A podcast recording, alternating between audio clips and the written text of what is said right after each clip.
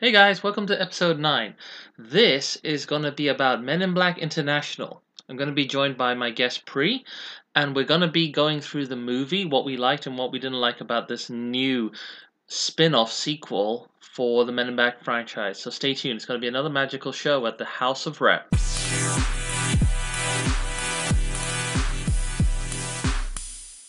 Okay, so here we are.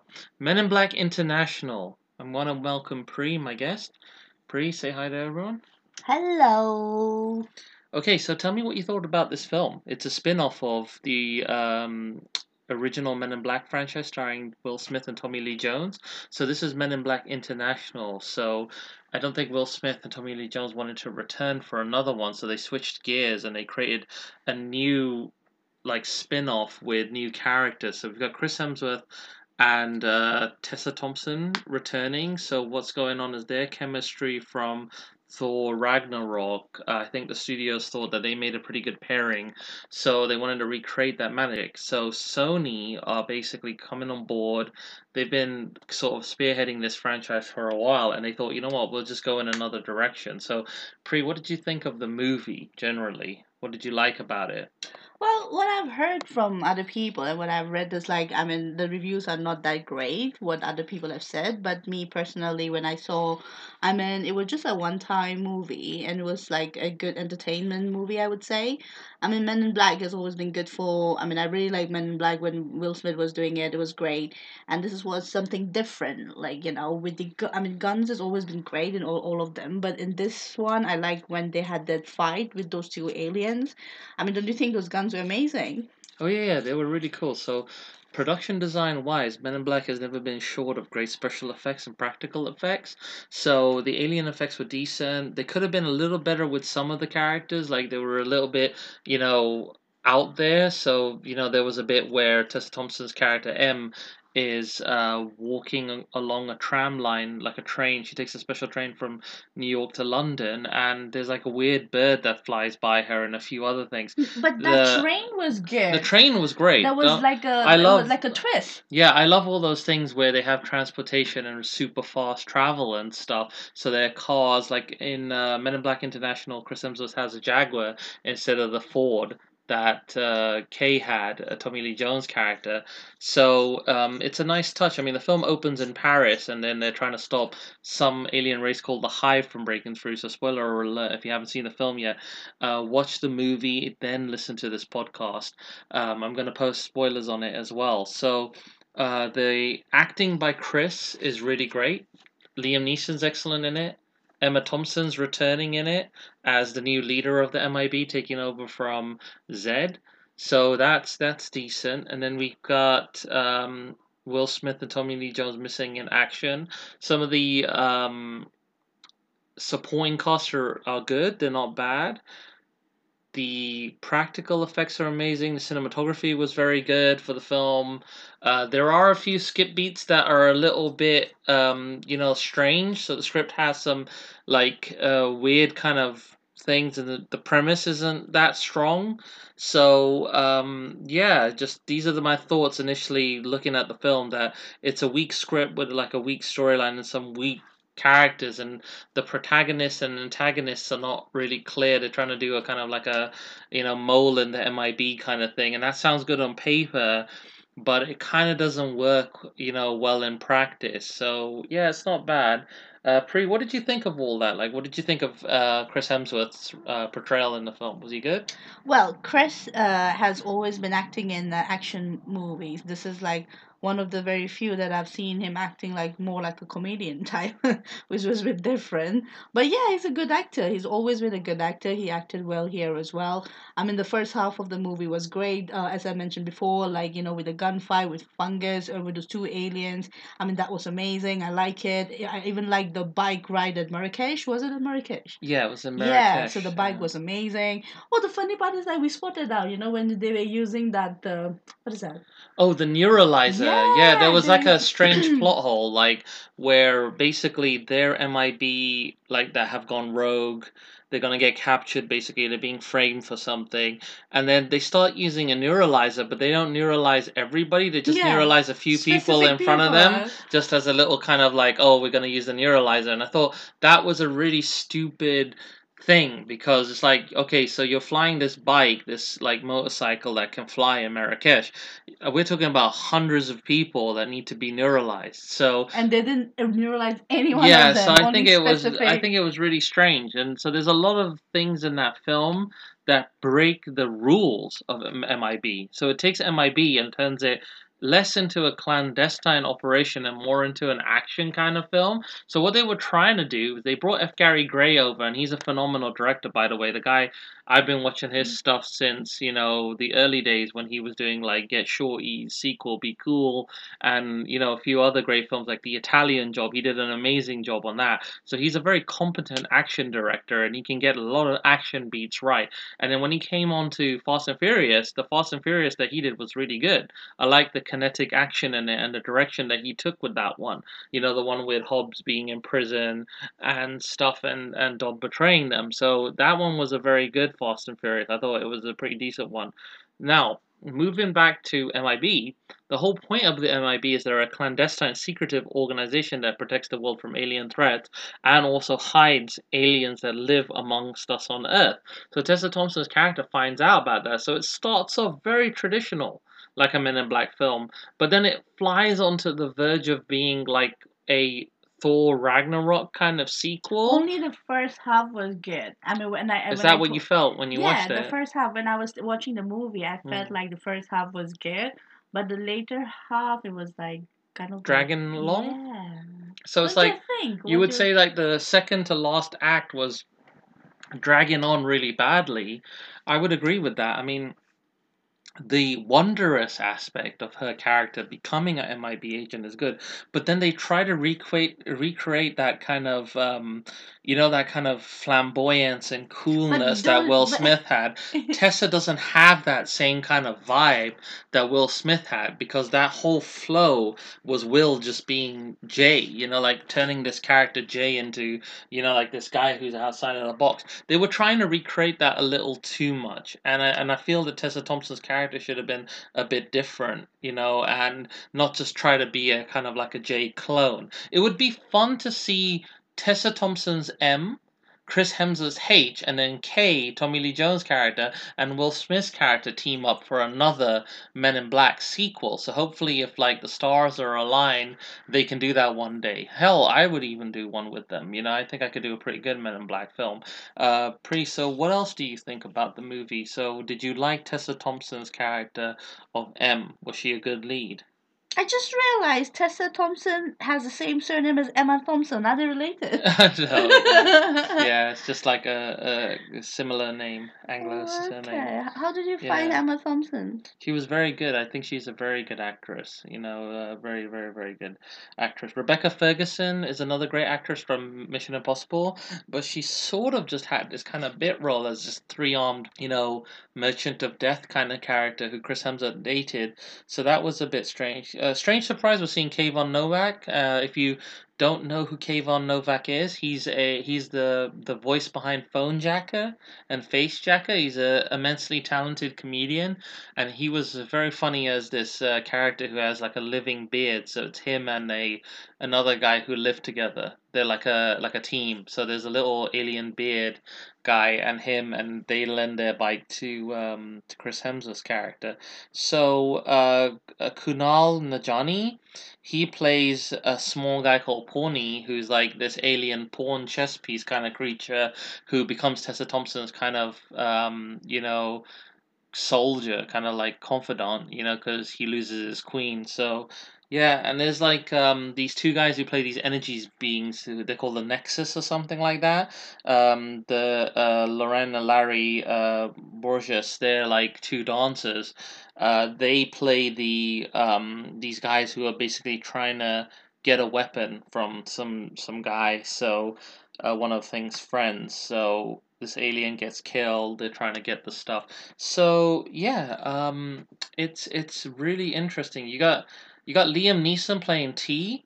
You know, like he's one of the veteran MIB agents who looks after the the London bureau of the MIB, and um, it was kind of very that that that plot twist. You know, that he was gonna be the you villain. You didn't realize when I told you what Liam was the bad guy. s- no, I said to you. No, I no, said no, no, no, no, no. We no. did say we no, talked no, no. about I this. said like I suspected. I said you suspect suspected the other guy. Which other guy? the other agent. I don't remember which No, one. no, I said it was Liam no, Neeson. I said like I think it's Liam, and you were like no. no way, baby. and it was Liam at the end. I said it was Liam But I don't like well. the fact like Yeah. Liam's uh, character wasn't there portrayed so much. It was Yeah. only a little bit. I Mm, wanted more of Liam because I really like Liam uh, character. You know that I Taken agree. movie. He's a very good actor. He's actor. a very good actor, Very and he should have more character in it. But it was very less. Uh, it was more of uh, those two uh, actors, the Tessa and Chris. Which, yeah, I mean, yeah. like Liam had like a shorter kind of like character kind of arc, and I thought that we wanted to see more about what T was about and stuff, so that you know the end when he actually didn't defeat the Hive and was kind of being controlled by them, that plot twist that would have felt a little bit more earned. So he kind of sacrificed himself, similar to the way Qui Gon kind of died in Star Wars Episode One. So it could have been a lot better. I think that that aspect of it. So, um, what didn't you really like about the film, or what did you really like? Pretty. Well, first half was good, as I mentioned. Second half was a bit dragging. I mean, I wanted more of Liam to act uh, in this movie, but I saw more of Chris and Tessa with the action. I mean, this isn't like a one-time movie that I would say, but it was entertaining. I wouldn't like like grade them so low. What I've seen, what other people has been uh, doing it. Mm.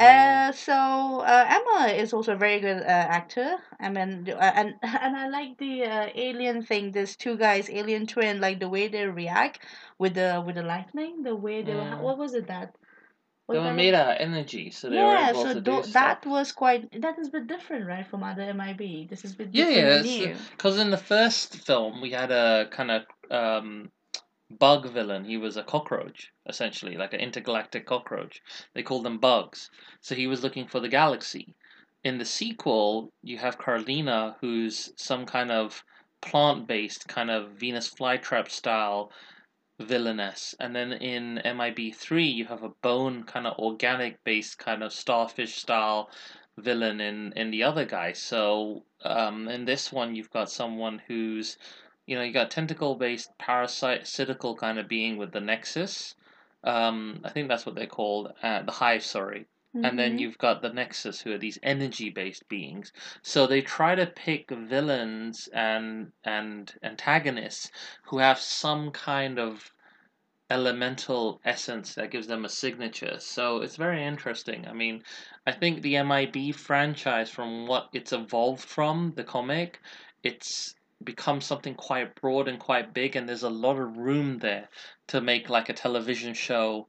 They made a, a Men in Black series, which was a really nice cartoon I used to watch in my youth. I liked that. That was quite a nice show. It was it was well drawn.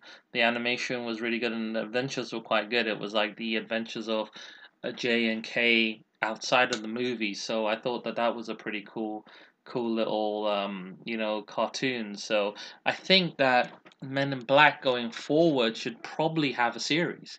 You know, it would be cool because then Tommy Lee Jones and Will Smith could just pop in and out on limited engagements. You know, if they didn't even want to like totally do it, and you could have a new cast at MIB doing stuff. So you could build a new team, a new cast. You could have you could bring someone in like Kevin Hart or you know so, just someone else to kind of round it up. Kevin Hart would be interesting. Yeah, like if Kevin Hart's one of the cool. com- one of the comedic characters, you know, then you got another series. You got the straight man. You got Kevin Hart playing the the comedic, you know, foil. You got like another female character. Then you got the other tech another tech character, and you can round it off into a pretty cool uh, quartet of characters that go around doing MIB stuff. So it's kind of like when um, uh, Nick Cannon, you know, he had a very small part in MIB2.